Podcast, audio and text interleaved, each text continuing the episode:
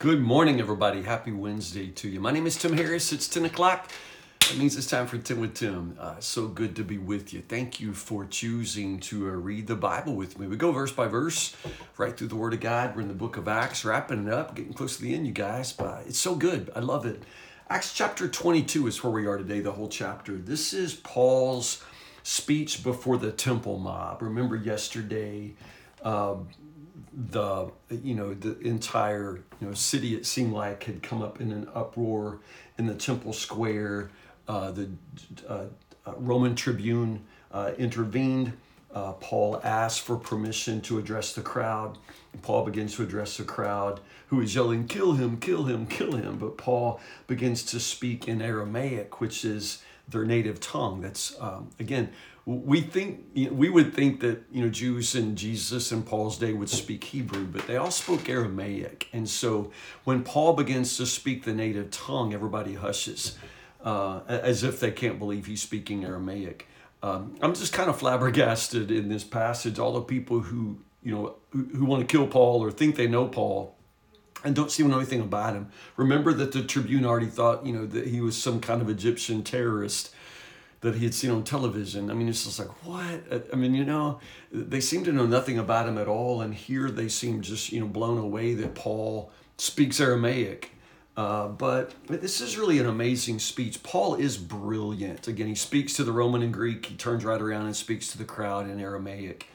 Uh, he seems to know really, really well how to present himself to people. Remember, we said yesterday how Paul would say to the to the Jews, "I become a Jew," to the you know Greeks, "I become a Greek." I mean, Paul really has this ability to uh, identify with the people that he's with, uh, not out of you know being false or in any way you know not having a strong sense of his own self. It comes from that place of strength and the incredible background and education that he has. He just knows how to present himself brilliantly. So notice his speech. I mean, it, is a speech given to the Jews, to hostile Jews, and it is as brilliant as it can be at just simply trying to establish Paul himself as a, a man fully committed to his Judaism.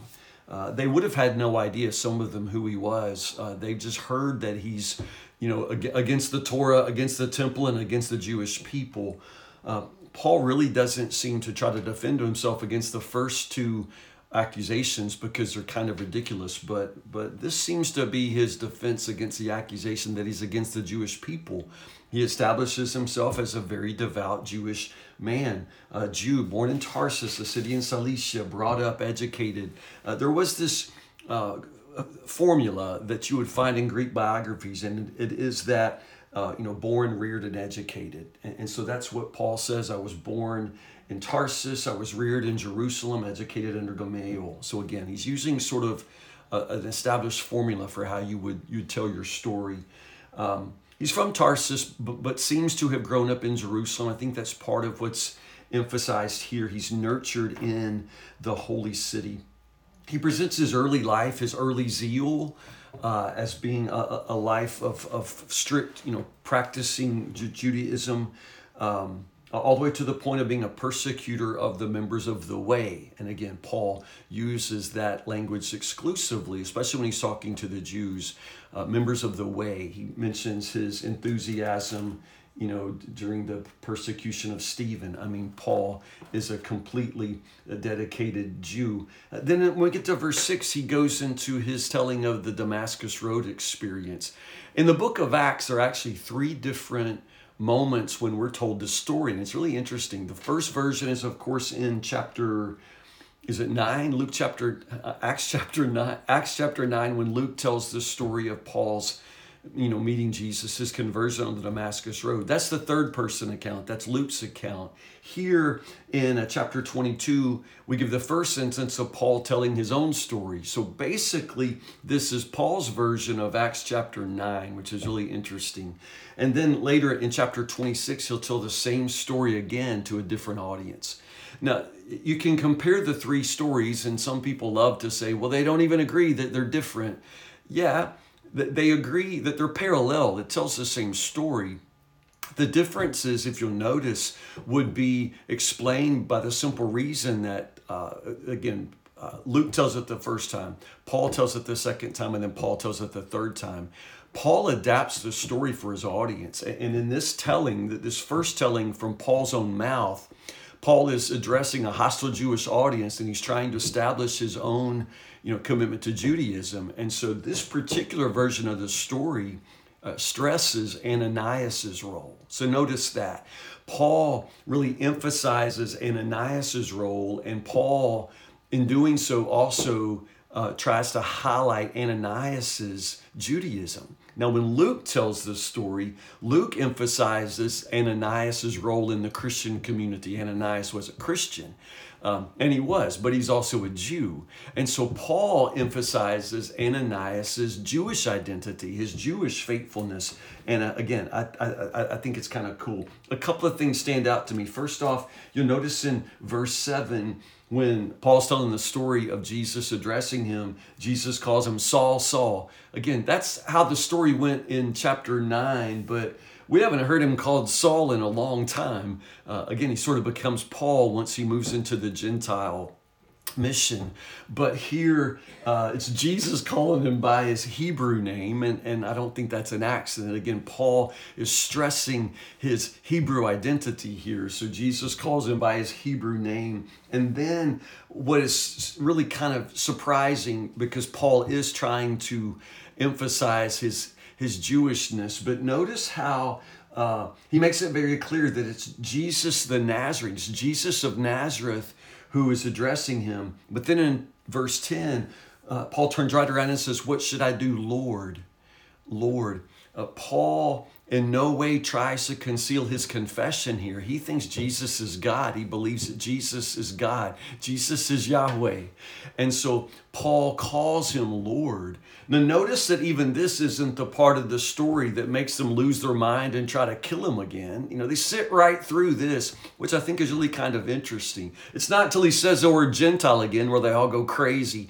Um, and again, I just find that kind of interesting. But again, beautiful here that, that Paul in no in, in, in, to no measure does he in any way try to conceal the fact that he follows Jesus as God. I think that just underlines the fact that in Paul's mind, very sincerely, he sees no conflict whatsoever between his confession of the Jewish Messiah Jesus and his previous life in Judaism. He does not see that he has stopped being a Jew. He thinks he is the fullest kind of Jew because he has followed the Jewish Messiah Jesus.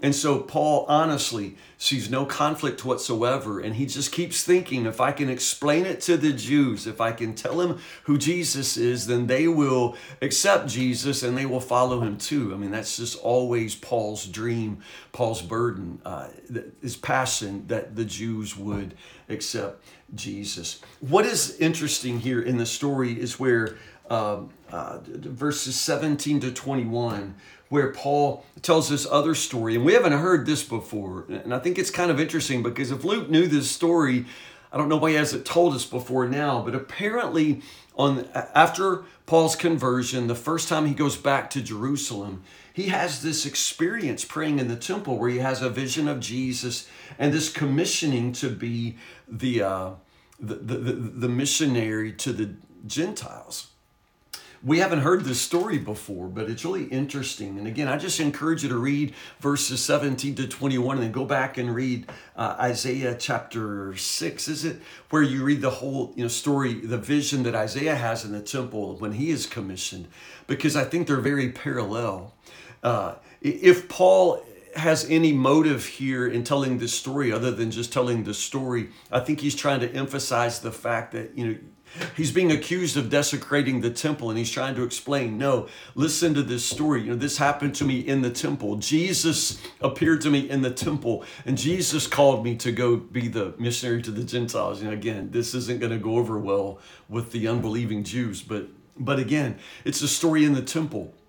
It's very much like Isaiah's story. It's a vision of the Lord uh, it is uh, a commissioning to go and, and, and, and, and spread the message, and also this warning that they won't listen. They're not going to listen. Uh, I think it's interesting how in all of those Old Testament, you know, commissioning stories, there's always this, you know, but I'm only a child, or Moses who says, but I don't speak well, and Isaiah, you know, they all resist the calling. In this case of what Paul resists is the is is Jesus's you know command to leave Jerusalem because Paul's like, no, you know, no, I have a testimony to share that the Jews need to hear. But ultimately, the Lord says, go, go, and I will send you far away to the Gentiles. And when Paul says the word Gentiles, they go nuts. You know, they start throwing dirt in the air. They're throwing off their coats, and we don't even know what any of this means. I mean, you think, oh, this must be a Jewish custom, but no, we don't know what they're doing. Are they throwing off their coats so they can, you know, roll up their sleeves to get ready to kill him? Are they throwing off their, tearing their coats? You know, we don't know what they're doing. Throwing dust in the air, that's not a thing, you know, unless there are any rocks to throw. So they're just throwing dirt at him. We don't, you know, I don't even know what that's about that they've, they've lost their mind. So once more, the commander brings Paul inside. This time he decides to give him a Roman scourging. You know, this isn't, this is much more brutal than when the Jews beat Paul with rods earlier. This, lots of people don't survive a Roman scourging. And just about the time they're about to start trying to beat a confession out of Paul, Paul speaks up. Now, let me remind you, it's not clear that the Roman soldiers would speak Aramaic, so we don't know if he just heard what happened, other than the fact that Paul speaks in Aramaic, which they may not understand, and then the Jews try to kill him again. So now the Romans is trying to figure out what in the world this guy do, and so he's going to try to beat it out of him. But then Paul speaks up again. It's funny. I mean, Paul could have brought this up at any previous moment, but it's this moment when he says, uh, "I don't really think it's legal for you to beat a Roman citizen." I mean, that's what he says. I don't really think it's legal. It's not. It's specifically not legal. So, this is why when the officers hear this, now they're afraid because they're in trouble. You cannot deprive a Roman citizen of his rights. And, and so then the commander says, Yeah, you know, I you know, I became a citizen back when they weren't just letting everybody be citizens. I had to buy mine. And Paul says, Well, yeah, I was born a citizen, which is kind of superior. That's Paul, you know, just kind of like boom putting him in his place. I was born a citizen, thank you. I didn't buy mine, you know, off the internet. I am a citizen, uh, which at this point is a very different story. Uh, they uh, automatically realize they can't beat Paul. They can't just do anything they want to do with him. So uh, at this point, the commander decides to send them back to the Sanhedrin. This is a Jewish thing. He really wants to try and make peace and get out of this obligation. And so they send Paul on, release him to stand before the Sanhedrin. That's where we pick up tomorrow. I mean, again, this is a long narrative of Paul being on trial. Uh, and we'll pick up with Paul tomorrow before the Jewish Sanhedrin. I, I love all this. Again, I know it goes into some deep stuff deep weeds, but uh, I, I think it's kind of really dramatic part of the narrative. If you didn't know what was going to turn out, you'd have no idea how it's going to turn out here with Paul. Uh, but uh, at, at, any rate, I just remind you uh, on every step of the way into Jerusalem, everybody warned him that the Spirit, you know, let him know this is what's going to happen. It's not going to go well for you, and it's not going to go well for him. But it's going to be a good opportunity for the gospel. So, in Paul's mind, that's good.